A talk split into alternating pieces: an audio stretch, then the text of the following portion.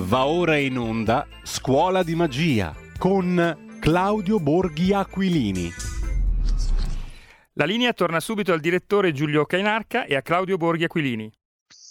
Buongiorno a Claudio Borghi Aquilini, grazie a Giulio Cesare Carnelli eh, e mh, mm, siamo a un'altra puntata della nostra scuola di magia con un argomento che è decisamente interessante e legato alla cronaca e a quello che ci racconterà tra poco Claudio, perché ti riguarda direttamente Claudio questa storia delle falsificazioni, il tema di oggi.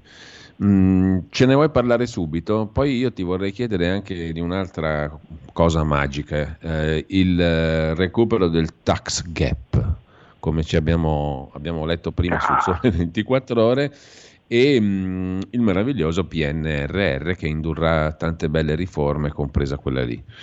Comunque, mm, non voglio affastellare troppe cose. Buongiorno e grazie intanto a Claudio Borghi Aquilini. Falsificazioni. Di che si tratta? Diciamo, abbiamo, eh, eh, guarda, questo per, per, ogni mago che si rispetti, eh, riuscire a, a produrre eh, l'illusione o a capire quando eh, qualcosa, qualcosa, è falsa è, è, è necessario. Um, in, um, in, particolar modo, uh, se qualcuno ha mai giocato a Dungeons and Dragons, che eh, è un, un, gioco di ruolo, cioè vale a dire quello dove tutti i giocatori eh, decidono di interpretare un personaggio fantasy, no? c'è chi può fare il guerriero, chi può fare il nano, l'elfo, no? così questo tipo, mm, e i maghi o gli elfi eh, hanno anche i chierici, vale a dire tipo i sacerdoti per intendersi, hanno la possibilità eh, fra le, le, le, mosse del gioco di fare delle magie. No? Una di quelle più utili è la rivelazione del vero. Mm, perché? Perché può tranquillamente essere che un mago cattivo abbia mm, fatto una magia eh, facendo sembrare un prato verde eh, e invece un burrone. No? E quindi mm. eh, se uno non facesse questo, questo incantesimo si rimarrebbe ingannati eh, e eh, i giocatori finirebbero, finirebbero nel burrone. No? Invece eh, uno dei giocatori attua la magia rivelazione del vero, no? sparisce eh, l'illusione e, e si capisce che c'è un burrone. Purtroppo i maghi cattivi tante volte ingannano e in questo caso eh, parliamo di eh, un famosissimo mago, no? eh, il mago Crisanti. è celeberrimo direi, quasi come Udine in questo periodo. È, è celeberrimo insieme con lo stregone Galli, no? Eh, sono uh, due, uh, due, negromanti no? che uh, fanno la, la magia del, del, del terrore, no? si presentano ogni giorno in televisione qualsiasi ora, cioè a un certo punto tu sei lì che, che stai facendo il tele 4, no? salta fuori Crisanti e ti dice che devi morire, eh, oppure a, appena ti sveglia la mattina accendi no? e, emerge Galli che ti dice che hai già vissuto fin troppo eh, e, e, e. Ora, dal punto di vista filosofico un po' di memento mori non, non guasta, no? cioè, dire, per intendersi, il saggio ha sempre ricordato no, che prima o poi dovevi morire, no? perché è condizione, eh, è condizione eh, normale del, del, dell'essere umano quello di essere. Ecco, però tutti i giorni mortale. per un anno e cinque mesi è un po' troppo. Insomma. Tutti i giorni rompe un po' le scatole, ecco, cioè il famoso eh, dai tempi di, eh, e passiamo dal memento mori a, a, a non ci resta che piangere, no? Da, da, dai, dai, tempi di eh, ricordati che devi morire, il grande Troisi rispondeva sì, mo me lo segno, no? Cioè, eh, perché cioè, dopo la terza volta comincia a diventare, a diventare fastidioso.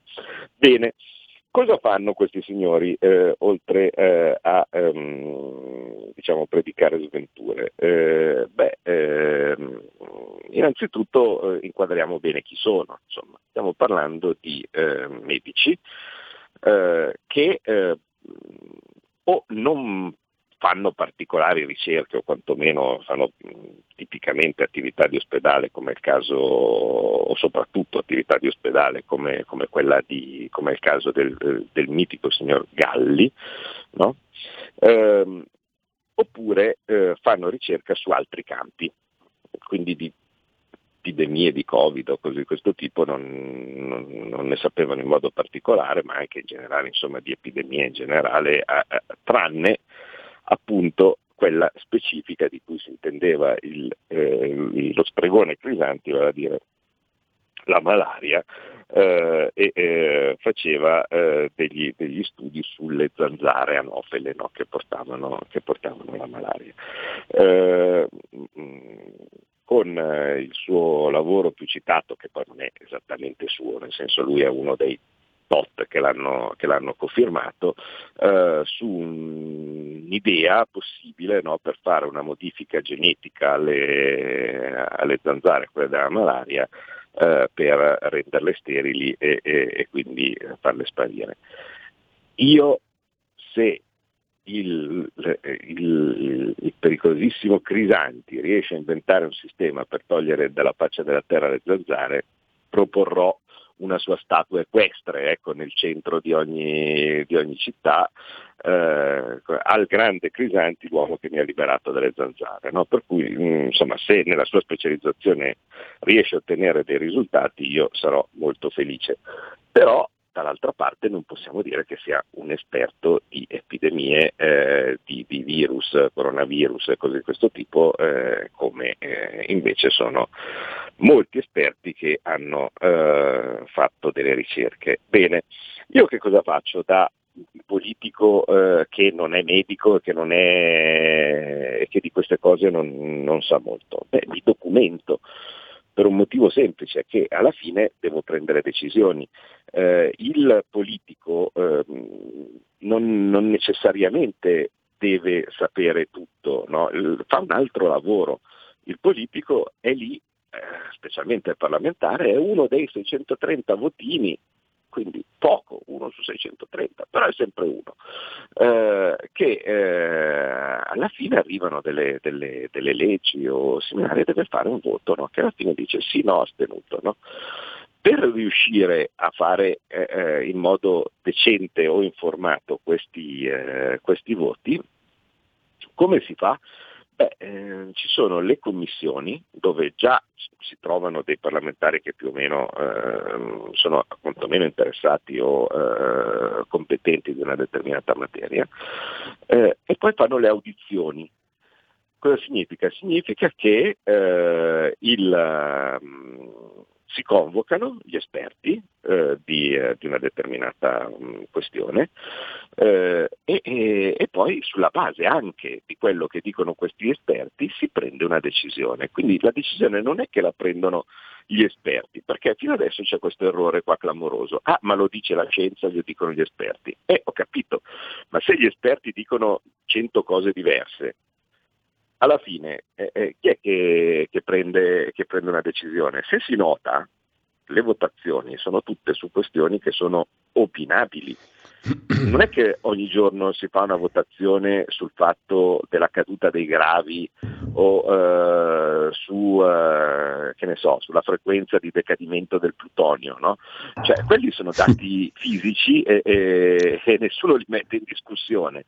Eh, viceversa, eh, ci possono essere delle questioni relative alla sanità piuttosto che alla sicurezza, insomma, cose eh, che vengono gestite su eh, insomma, quelle che hanno la variabile umana dentro, ecco, quindi non danno la, la certezza del, del, futuro. Beh, eh, il risultato cosa è stato? Che ehm, io sono andato a sentire o a leggere, eh, leggere in molti casi, sentire direttamente dove potevo, eh, il, il, parere di, eh, dei più grandi epidemiologi nel mondo. Uno in specifico, perché cominci dal più bravo, no? eh, il, quello che è considerato il migliore epidemiologo del mondo è il professor John Ioannidis del, dell'Università di Stanford. Da cosa normalmente si capisce se un ricercatore è, è, è, bravo o meno. Attenzione, il ricercatore, eh, poi magari, che ne so, mh, mm, uno può, può, essere un medico che cura in modo incredibile le persone in, in ospedale, no? ma non fa ricerca. Sono due lavori diversi.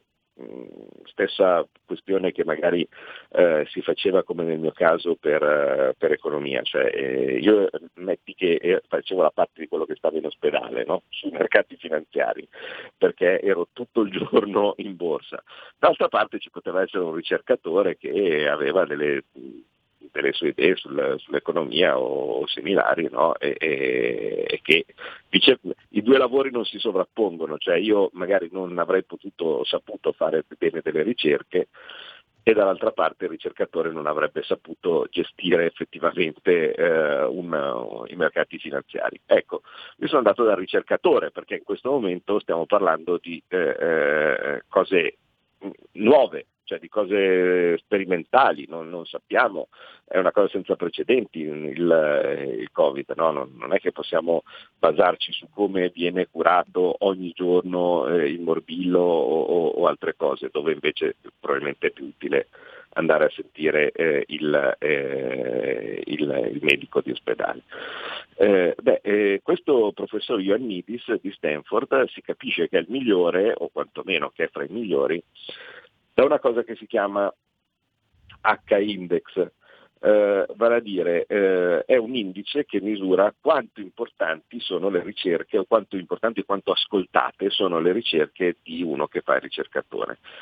Eh, questo, questo eh, scienziato ha un H-index di 200. Cosa significa? Significa che ci sono almeno, cioè ci sono circa 200 suoi lavori quindi già il fatto di averne scritti 200 no, di ricerche non, non è poco, no? sono 200 suoi lavori che sono stati pubblicati su riviste di settore, quindi su quelle che poi vengono utilizzate per eh, decidere cosa sono gli standard eh, per, per, per attuare una determinata scienza, che sono stati citati da altri almeno 200 volte. Quindi voi capite di che tipo di scienziato stiamo parlando? Stiamo parlando di uno, no? Perché sai, uno può anche scrivere un, o farsi pubblicare un lavoro e viene ignorato da tutti. Stiamo pubblicando uno che ha scritto 200 lavori, ma in realtà ne ha scritti molti di più, no? ma di quelli che ne ha scritti 200 sono stati citati da altri, quindi ritenuti importanti eh, e, e, e, menzionati in, in altre ricerche almeno 200 volte. Quindi stiamo parlando di uno che quando apre bocca la comunità scientifica ascolta, no? di tutto il mondo. Okay. Allora, eh, questo signore ha, osato dire eh, una cosa tremenda nei suoi studi, vale a dire che alla fine, dopo aver attentamente considerato eh, quello che è stato scritto, i dati no, e similari, eh, il lockdown non ha questo grande impatto. E che eh, gli studi, i lavori no, che indicavano che chiudere tutto eh, non servisse, dati alla mano, erano quelli più fondati rispetto a quelli che dicevano che eh, se, se non si chiudeva tutto sarebbe stata la strage. Vabbè, allora, tra l'altro, scusami se ti interrompo, ma siccome era uscito, mi pare, non è stato molto commentato, però era uscito anche su qualche quotidiano, mi sembra su Il Giornale in primo luogo, una classifica degli eh, scienziati in base al loro H-index, no? che è esattamente uh-huh. ciò che dicevi tu prima. In Italia i primi due della lista erano, sono Alberto Mantovani, H-index 172 e il professor Remuzzi dell'Istituto Mario Negri, 166. Eh, il professor Burioni, tanto per dirne uno, è fermo a 27, è molto indietro. Eh. E il professor Crisanti, se non sbaglio, è a 60, cioè meno di un terzo sostanzialmente rispetto a Mantovani e Remuzzi. Così, giusto per dare degli ordini di eh. grandezza. È fermo a 57 anche Matteo Bassetti, un altro dei televisivi, Massimo Galli 56, Fabrizio Pregliasco addirittura 16, Maria Rita Gismondo 25. Chiudo parentesi così, se ha un senso. Vorrà ben dire qualcosa, no? Notare poi che, attenzione, che questi numeri sono esponenziali, cioè nel senso ehm, eh, più sale il numero eh, è, è, più difficile, ecco, insomma, mettiamola, mettiamola, così, cioè passare da 1 a 2 eh, ancora ancora, passare da 150 eh, a 200 è estremamente difficile, cioè, eh, Stiamo, stiamo, parlando quindi di, di, però oltretutto si fa capire anche, no? cioè Mantovani e Remuzzi, c'è due persone che oltretutto quando dicono cose si capisce subito quando sono sensate, no? e, e, e, poi abbiamo un'allegra platea di, di, di personaggi televisivi che, che, va bene, insomma, cioè, fanno quello, quel, quella cosa lì, cioè vale a dire il personaggio televisivo eh, oltre a magari appunto attività di ospedale, no? di questo tipo che è meritorissima, c'è tipo Bassetti mh, dirige la, la, la, la clinica di, di, eh, di, malattie infettive del, del, dell'ospedale di Genova, no? quindi c'è eh, lavoro ultra meritorio, no? Eh, però eh, fare ricerca non sempre è la stessa cosa ecco. e soprattutto diciamo che secondo me un medico attento eh, non può ignorare insomma, no, quello che eh, i, i, migliori eh, scienziati dicono di una determinata questione. Faccio un esempio, io che non sono nessuno, no, che il mio H-index dal punto di vista della ricerca perché non la faccio, non perché ho tentato di farla e non, eh, e non, non, sono, non sono, riuscito, ecco, io non ho mai fatto nessun paper di ricerca perché non è il mio mestiere, eh, però essendo occupandomi di economia non posso, e, e, in particolar modo magari mi occupavo dell'euro, delle monete, no, ecco, di questo tipo, se esce fuori uno studio di Krugman, no, tanto per dire un, uh, un nome, cioè un, un premio Nobel, uh, che uh, parla dei miei argomenti, la mattina che è uscito io lo leggo no? e, e, e, ne faccio tesoro, insomma, non, non so come dire. Poi posso anche distentire ma dopo che l'ho letto no, mh, mm, mm, posso argomentare sul fatto di eh, questo è giusto, questo è sbagliato, però è mio preciso dovere in quanto economista no, che si occupa di eh, determinate tematiche, non appena eh, chi è considerato fra i grandi scienziati, i grandi nomi no, dei ricercatori di un, di un settore eh, che è importante o rilevante per quello che dico io, ne sono immediatamente informato no? Eh, e, e, poi le posso discutere, libero anche di non, non, essere d'accordo, però poi devo anche argomentare del perché non sono d'accordo. No? Bene, cosa fanno invece i fenomeni di no altri? Di quello che dicono i grandi scienziati no, su, uh, su, questo tema mh, mm, non interessa, ma finché non interessa è già grave. Il problema è quando arriva la falsificazione e fa capire una cosa molto pericolosa. Fa capire che questi personaggi da cui tutti pendono ogni giorno dalle labbra per sapere una cosa, eh, cosa, cosa ne sarà della nostra vita e purtroppo tanti politici eh, gli danno ascolto, o non si occupano della letteratura di, eh, di merito, cioè vale a dire mh, mm, boh, cioè, hanno delle idee loro eh, e, e, e non, non, leggono cosa viene scritto no, nel, nella, nella, ricerca scientifica su, sul, sul Covid, e questo è già abbastanza grave, oppure, cosa ancora più grave, leggono e falsificano o fanno finta di ignorare no, eh, quello che viene scritto che contrasta con le loro convinzioni e questo è ancora più grave, perché da una parte c'è ignoranza, dall'altra parte c'è malafede e non si sa bene cosa, sono, cosa, cosa può essere più grave.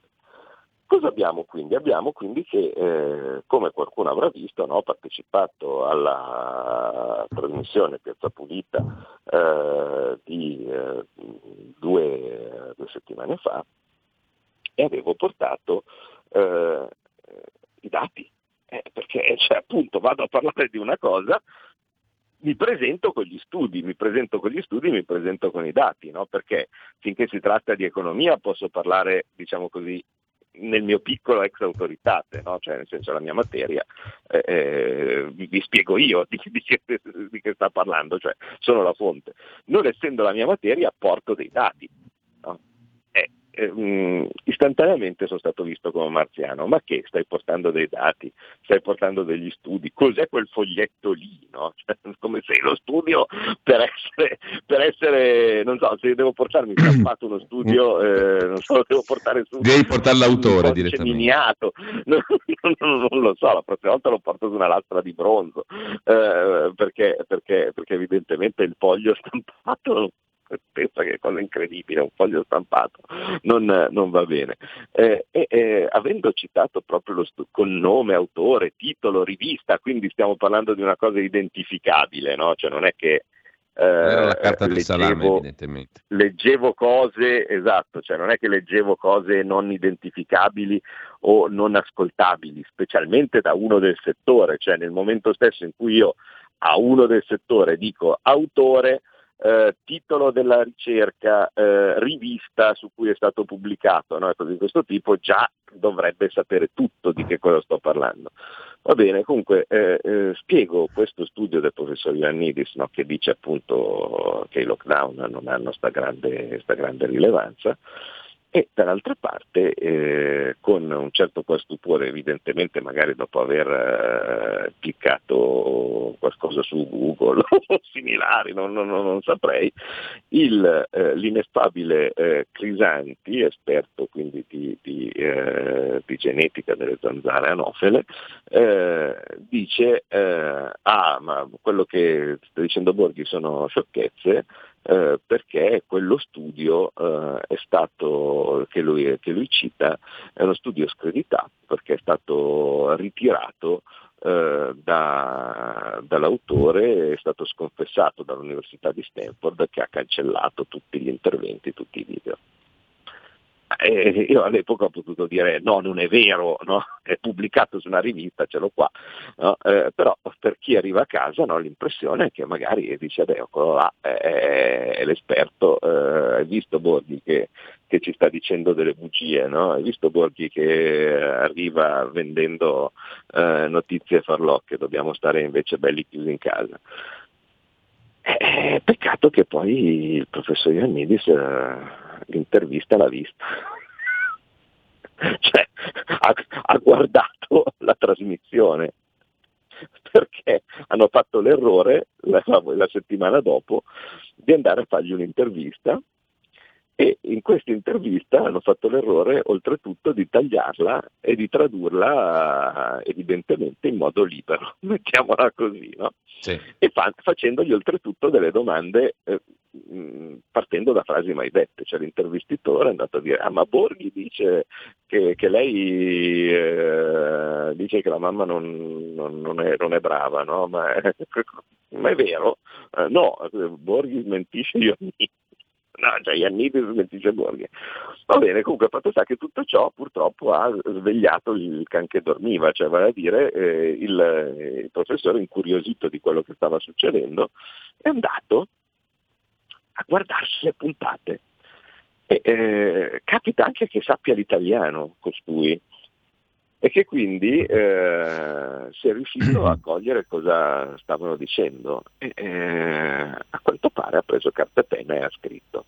Adesso vedremo stasera se verrà dato conto no, di, quanto, di, quanto, gli ha scritto, ma non è che mi aspetto molto da, uh, da, chi ormai ci ha messo la faccia e quindi difenderanno, diranno ah professore venga qua a dire le sue ragioni. No? Cioè, no, posso anticipare, guarda, tattica, caccia pulita, formigli, crisanti, diranno.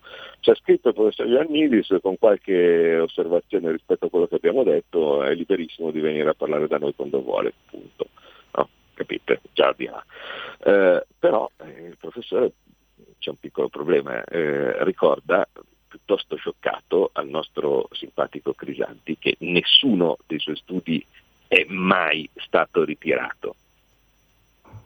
Quindi che c'è stata una palese bugia e diffamazione e, e, e lui è scioccato da, da, quel, da, da, quello che ha sentito, perché in teoria un virgolette collega, seppur assai meno illustre scienziato, ha un'etica professionale che gli impedirebbe in modo assoluto di dire una cosa del genere. Ah. Quindi nessuno dei suoi studi è stato ritirato, nessuno, Stanford non ha cancellato nulla, lui al tempo lì, sta benissimo e fa ricerca e anzi è il fiore all'occhiello, uno dei fiori all'occhiello della, della, di, quella, di quell'università prestigiosa e che eh, il, le cose che gli hanno messo in bocca o che ha fatto dire o così via sono largamente imprecise. Allora, ecco, dobbiamo, Claudio, soltanto fermarci un attimo, come al solito sono già in ritardo, anzi per um, certo. via del computer che mi sta tradendo, per la piccola pausa. Questa...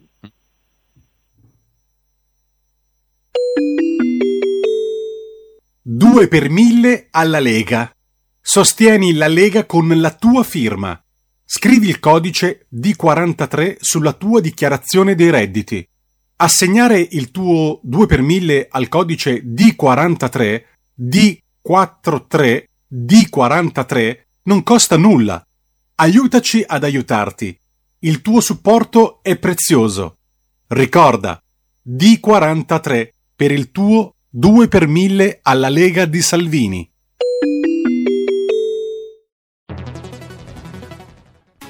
Futuro appartiene a chi fa squadra. Le radio italiane si uniscono per giocare la partita da protagoniste. Nasce l'app Radio Player Italia. 140 stazioni in una sola rete.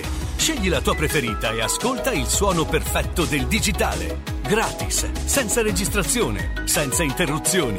Compatibile con tutti i device. Le notizie, la compagnia, la musica scelta da chi la ama, la conosce e la vive. Scarica Radio Player Italia. Il futuro batte con la radio nel cuore. Anche RPL è disponibile su Radio Player Italia.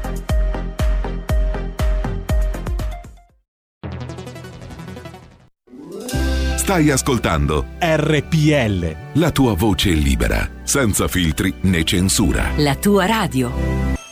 Ma eh, no, non è così. Quel quarto contenitore, quello serale, che è quello che è stato fino adesso volutamente, scientemente sacrificato. E, e, e il contenitore è paesi. fino alle 10 e dopo le 10 non c'è più. È quello l'assurdo, ha ragione lei. Se apri, e apri. Allora...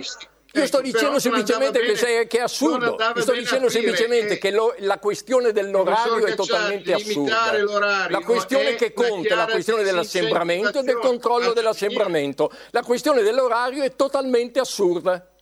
Perché posso avere assembramenti prima delle 10 è... o dopo le 10, non è alle 10 che cessa l'assembramento o comincia dopo le 10. Quindi le questioni non... è completamente allora, diversa. Allora, Io non sono vabbè, un virologo, un epidemiologo, allora, ma mi impegno un po' di logica, di logica.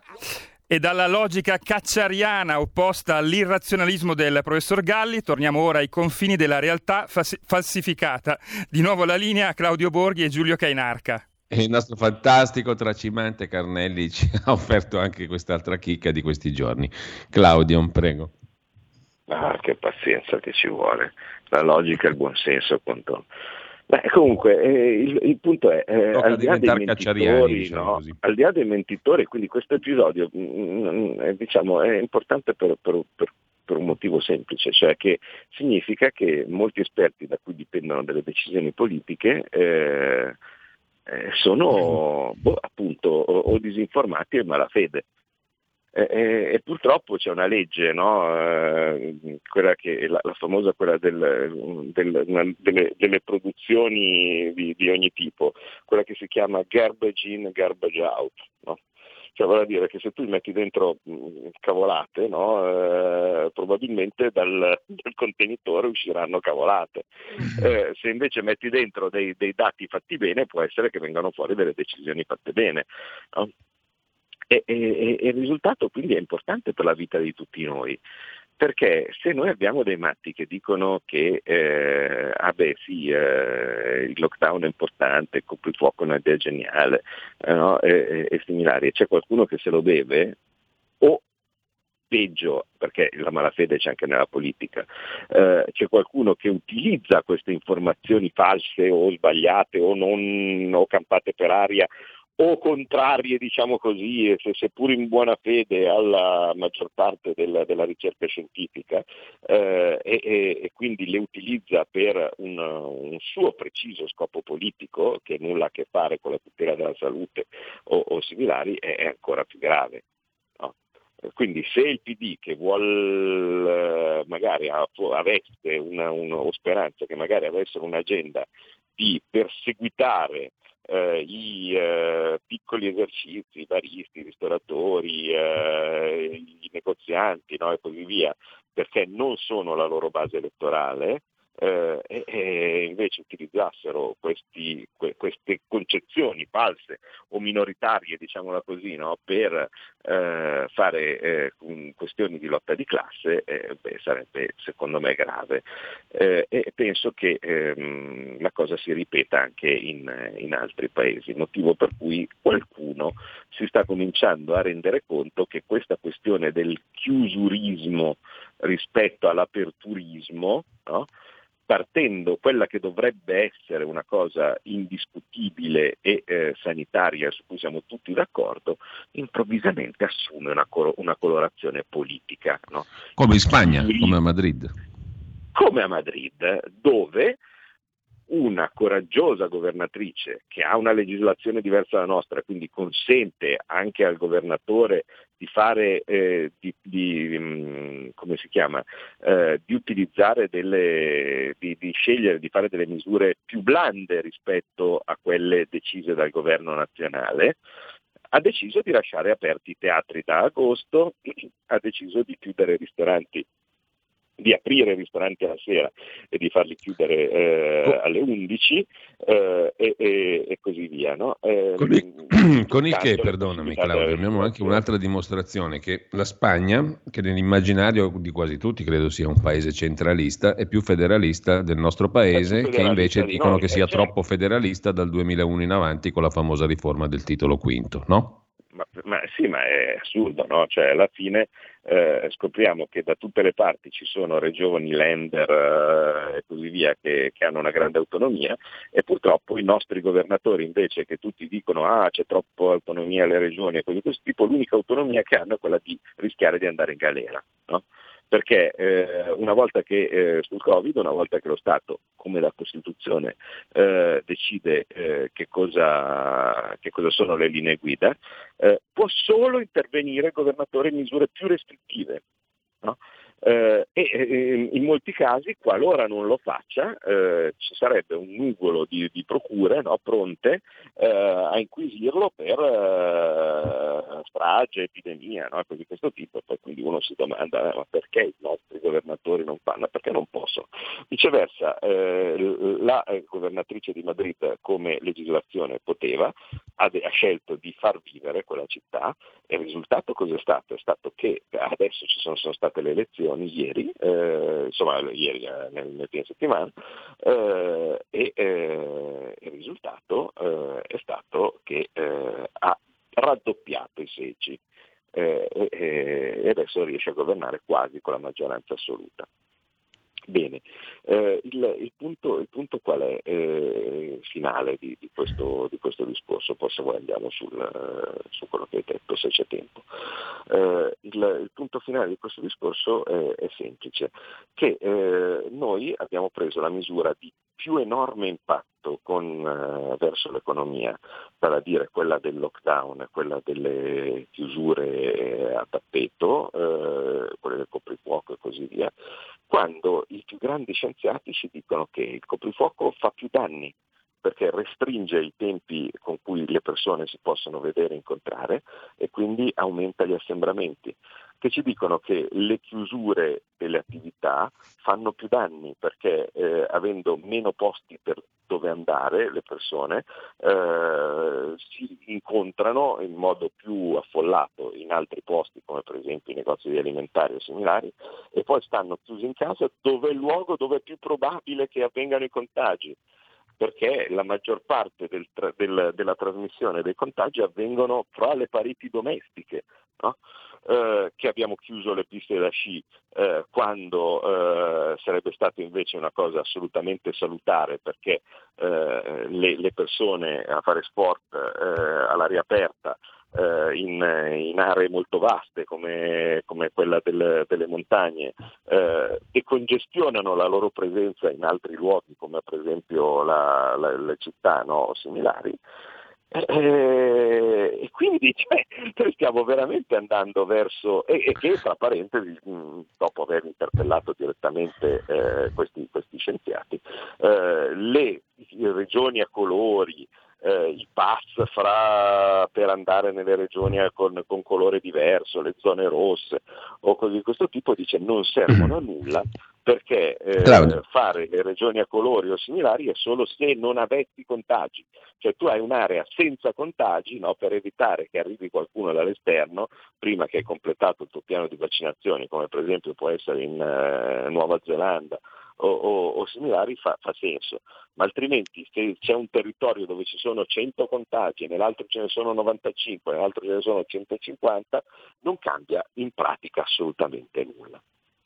Ecco, ti volevo chiedere, Claudio, visto che orologio alla mano, purtroppo abbiamo tre minuti scarsi d'orologio proprio, eh, una conclusione. Allora, seguendo il tuo ragionamento, le falsificazioni sono al servizio di una finalità ideologica, politica e poi anche pratica, che è quella che dicevi tu. Sono al servizio dell'ideologia che vede, diciamo così, negativamente chi lavora, le partite IVA, chi ha bisogno di giusto? Eh, la conclusione è logica, eh, perché se no la falsificazione pensarlo, ecco, è, una, ba- uno, è, una, cosa così a, a bizzarra, no? un'anomalia psicomentale, e invece no, è al servizio di un'ideologia e quindi di una politica precisa, o sbaglio? Eh, se, non serve, cioè uno dei, dei, principi no, che, che, avevamo elaborato con Bagnai parlando dell'euro e parlando di cose non logiche che venivano anche in, quelle, in quel mondo lì, che venivano eh, che venivano tirate fuori e se non serve a questo serve a qualcos'altro. Quindi se il, se il, coprifuoco o eh, le chiusure non servono a contenere il virus, evidentemente servono a qualcos'altro. Eh, e, e, quindi il fatto che possano essere eh, presi come eh, strumento di, di come, come, dico io, di lotta di classe, no? eh, un violento strumento di lotta di classe. Eh, no, dove, attenzione, poi questa qui non mi sembra neanche una roba stracomplottista, perché l'ha scritto nero su bianco il ministro Speranza nel suo libro. Questa qui è un'ottima occasione per ritarare le nostre ideologie, le nostre politiche di sinistra. Papale, papale. Eh, eh, capisci? Quindi verrebbe da pensare che le cose stiano effettivamente così.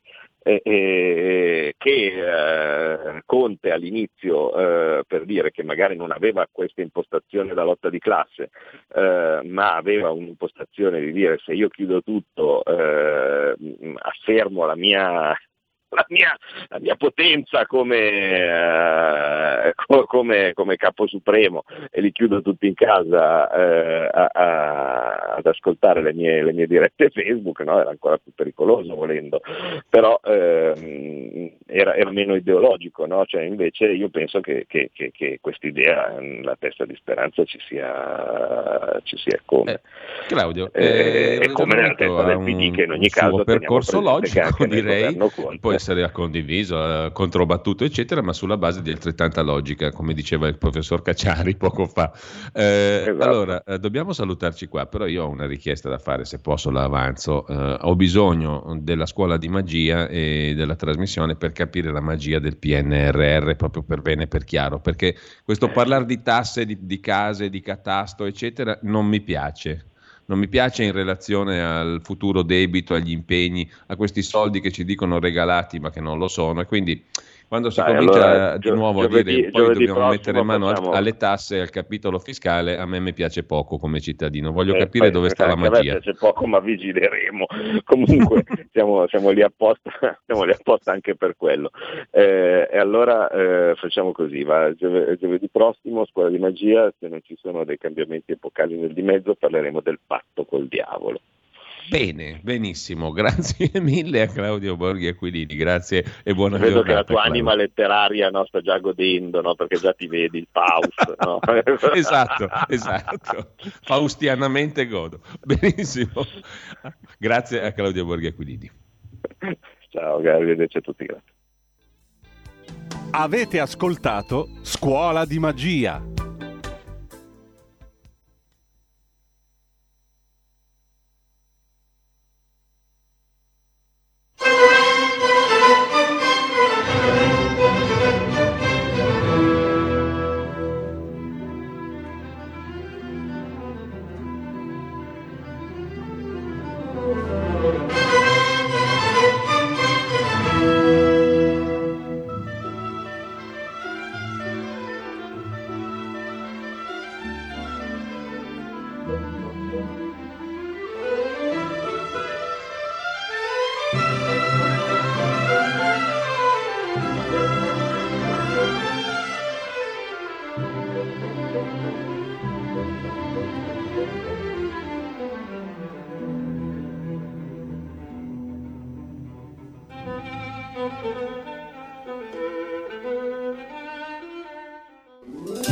Stai ascoltando RPL. La tua voce libera, senza filtri né censura. La tua radio.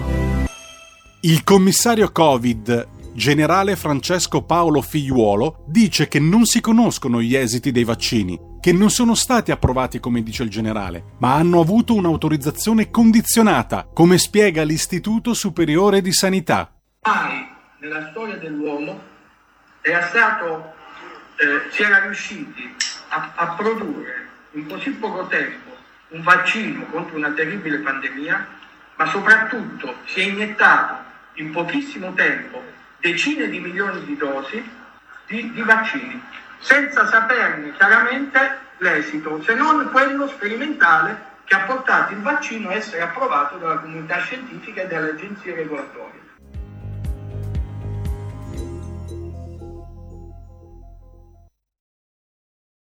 Va ora in onda dopo la rassegna stampa. Le note a margine politicamente scorrette di Daniele Capezzone. Rieccoci, rieccoci in onda. Buongiorno e ben trovato a Daniele Capezzone. Mm, come stai Daniele? Molto bene, come stai tu direttore? Ecco. Bene, benissimo, e molto desideroso di fare quattro chiacchiere con te, come tutte le mattine dal lunedì al giovedì. Intanto ecco. dico a beneficio di chi ci ha seguito, e poi mi chiedono giustamente chi abbiamo ascoltato, Georges Hu, Fantasy, 6 maggio 1858 nasceva a Versailles, musicista minore ma una gemma musicale direi molto bella, quella che abbiamo ascoltato, Fantasy appunto, e poi il quarto brano un altro musicista minore, nato a Budapest sempre oggi, il 6 maggio del 1913, violinista e compositore, Ghiula David, concerto per viola il primo movimento l'allegro. Chiudo la parentesi e siccome poco fa, eh, Daniele, abbiamo parlato con Claudio Borghiaquilini che ha ricordato come il professor Crisanti in una trasmissione televisiva abbia detto una falsità assoluta relativamente all'altro professore Ioannidis che aveva citato Claudio Borghiaquilini. Insomma, eh, il tema è, e te lo giro subito, com'è che un professore, un'autorità presente che ci ha accompagnato in tutto questo anno e mezzo sugli schermi televisivi e altrove di quella portata al quale le, i media danno quell'autorità, eccetera, eccetera, può dire impunemente una bugia, come poi ha documentato anche la verità in questi giorni con Fabio Dragoni impunemente sostanzialmente, una bugia grossa su un collega che ha replicato. E Claudio Borghi ci dice qui c'è una finalità ideologica, se uno ti racconta bugie, le finalità evidentemente non sono più né sanitarie né mediche, ma sono di altro tipo, cioè di legittimare un certo tipo di politica punitiva nei confronti della classe imprenditoriale, delle partite IVA, di chi ha bisogno di lavorare e quindi le, verrebbe legittimato nel caso si riapra con determinati criteri, ma insomma con una prospettiva di quel tipo. Allora, la finalità è politica e ideologica anche secondo te, come ha candidamente rivelato il ministro Speranza nel suo libro, la pandemia come strumento per ritarare le politiche di sinistra o stiamo facendo complottismi esagerati e stupidi? Ma guarda, secondo me concorrono tre fattori e l'uno peggiora gli altri. Il primo è quello che indicate Borghi e tu, eh, non c'è dubbio da questo punto di vista, l'hanno confessato candidamente. Quando dicono che anche il coprifuoco è una misura, è un monito, cioè è evidente che hanno un approccio eh, paternalistico, chiusurista, eccetera. Il secondo è il fatto che, eh, ed era scontato che accadesse, siamo tutti esseri umani, eh, nella laicrazia imperante i virologi si siano fatti abbagliare dalle telecamere e vivano, non, neanche lo confessano a se stessi, ma vivano come terrore il momento in cui le telecamere si spegneranno. Il terzo, più filosofico, è un punto di fondo. Ah, la scienza maiuscolo, come dicono questi, non esiste esiste per fortuna un dibattito scientifico che è fatto di eh, tesi diverse, eccetera. Se tu vuoi dare delle tesi differenti, allora presenta però il dibattito scientifico in modo più umile per approssimazioni successive, per tesi, per dibattito. Se invece mi presenti uno che arriva con le tavole della legge come Mosè sceso dal Sinai, la cosa non regge più. Meno che mai regge se poi si passa alle falsità. E qui io mi domando anche dove siano, facciamoci una risata, te li ricordi i fact check? hackers, quelli sì. no, che su ecco appunto stanno in vacanza, dove stanno? No, poi c'è un altro aspetto, che le tavole della legge mal si conciliano con il fatto che, eh, io credo anche giustamente per certi versi, siamo in presenza di qualcosa di sperimentale, parlo per esempio dei vaccini, no? Che all'inizio eh, erano in un modo, adesso sono in un altro. È stato detto tutto di tutti, quello non va bene, poi va benissimo, per le classi di età, ma poi per quelle altre. A quelle è dannoso, no, invece fa benissimo. Lo facciamo ai bambini, che non sono malati per niente che non siamo, e, non e tantomeno muoiono, lo facciamo pure ai bambini. Poi eh, dopo 21 giorni il richiamo, anzi no, dopo 42, così facciamo in tempo a farne prime dosi meglio. No, però forse fare solo la prima dose mette a rischio determinate categorie. Quindi eh, allora, siamo nel campo dei, del tenta e prova, che poi è il campo scientifico, no? Trial and error. Quello delle, prova delle e sbaglia. successive, certo, certo, eh, certo. Prova e sbaglia e magari tiri fuori qualcosa di buono, ma non con le tavole della legge o con le bugie o con le falsità. Eh, è proprio come la metti tu, è proprio come la metti tu, cioè bisognerebbe avere l'umiltà di dire eh, eh, procediamo per approssimazioni successive, per aggiustamenti, con umiltà, correggendo gli errori, eccetera, eh, ma invece se tutte le sere arriva appunto una specie di, di, di, di eh, tizio armato di spadone che eh, taglia il nodo e spiega cosa è vero e cosa è falso, peraltro dicendo molto spesso, te lo ricordi quello che spiegava che aveva il reparto d'ospedale pieno ed è stato smentito sì. dalla direzione del suo stesso ospedale? Eh, chiama questo, no? E to- tuttavia rimane un nome tutelare dei media, ah. della gran parte dei media. Vabbè, questo è un altro discorso che ha a che fare con uh, le, tu- le, deviazioni like-cratiche della comunicazione. Comunque, ehm, eh, Daniele, un'altra questione, eh, che tu te ne sei occupato naturalmente stamani nella tua rassegna stampa, il caso di Amara, questo avvocato con la loggia Ungheria e compagnia bella. Io comincio a credere che abbia ragione Maurizio Milani, che la loggia Amara è nata dopo il rigore di Grosso in un bar di Lambrate a Milano nel 2006. Che dici? È un'ipotesi interessante da considerare. Eh, magari mettiamola in combinato disposto, scherzo, naturalmente anche con, eh, anzi qui eh, lo, lo, metto con doveroso punto interrogativo perché altrimenti ci querelano e non è proprio il caso, ma insomma lo, lo mettiamolo come domanda, come ha fatto anche Belpietro ieri e oggi, c'è da chiedersi se eh, qualcuno alla Procura di Milano abbia ritenuto, magari in totale buona fede, mm, eh, o magari azzeccando valutazione, o invece sbagliando valutazione, facciamolo tutte le ipotesi per estrema correttezza, è diciamo così, di non procedere nei confronti di Amara che era in quel momento testimone d'accusa in altro processo mm-hmm. contro Eni. Eh beh, questa è una domanda alla quale qualcuno dovrà pure rispondere. No? Eh, direi di sì, eh, ma temo che nessuno risponderà. Non hanno risposto a domande ben più gravi, oso dire, eh, quindi presumo, non so come la vedi tu Daniele, che non si risponderà neanche a questa. Eh, ma poi ma cosa deve pensare un cittadino? Anche perché il numero fatto? uno del CSM tace, come giustamente eh. sottolinei tu, la verità, eh. Pietro, insomma chi guarda le cose con un, occhio, un occhio un po' disincantato.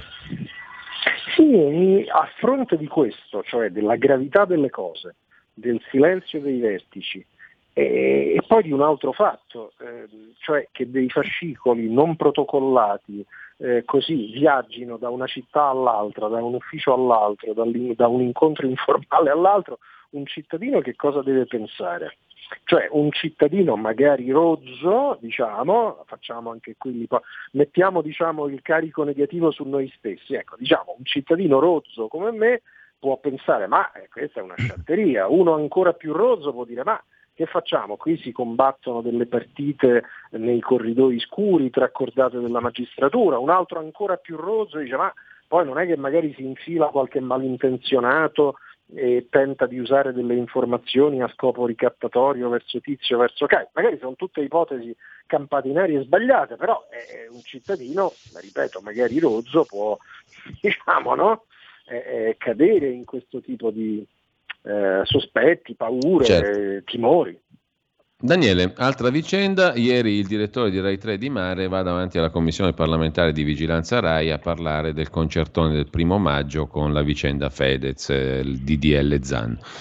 Eh, che impressione ti ha fatto questo incontro istituzionale? A me è triste, una tristezza infinita. Eh. Mm, Eh. e mi è venuto in mente però quando abbiamo votato nel 1995 per la privatizzazione della RAI. Eh. Il referendum ottenne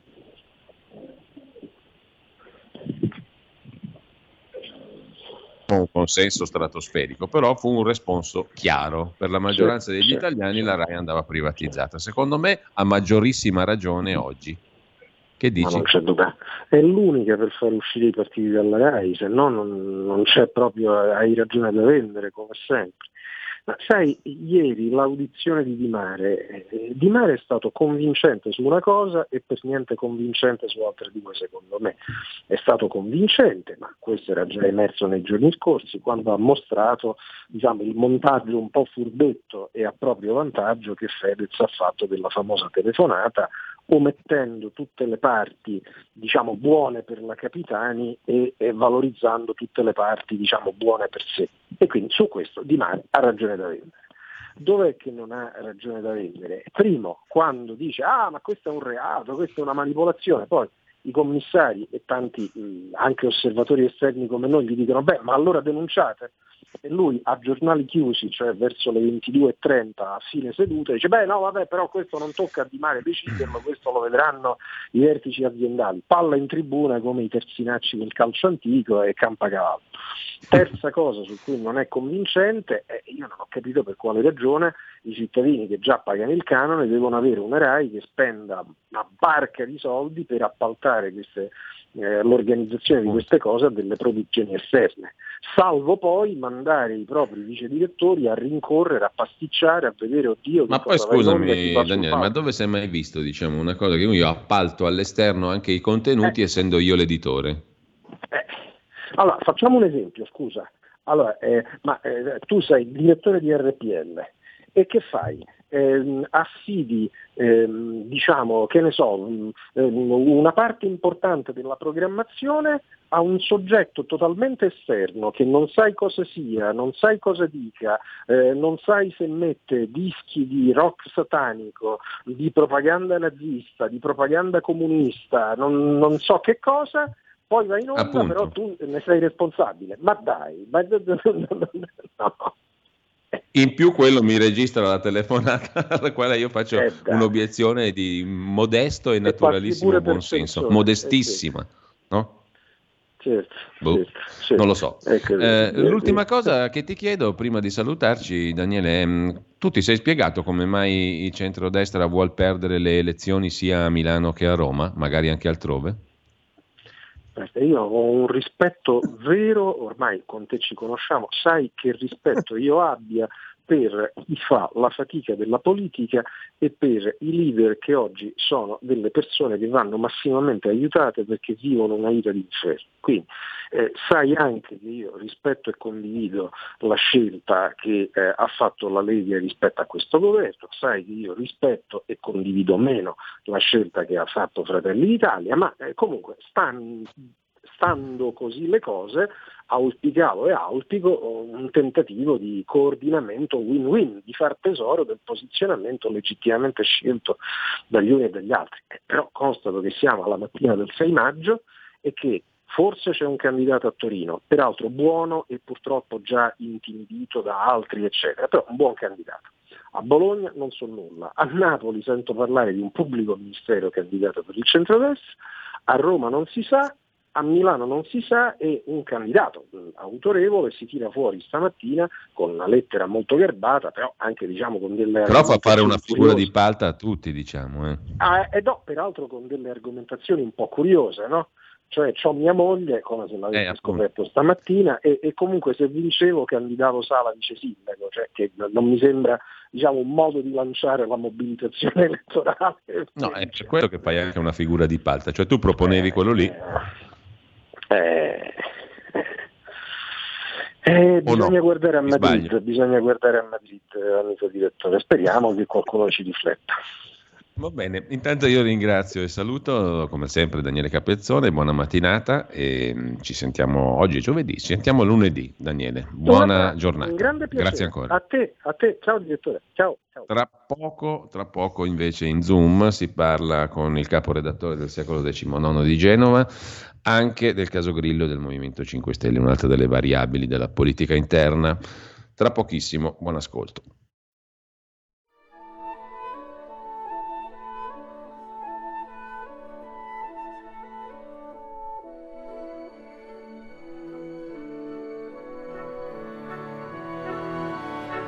Avete ascoltato dopo la rassegna stampa.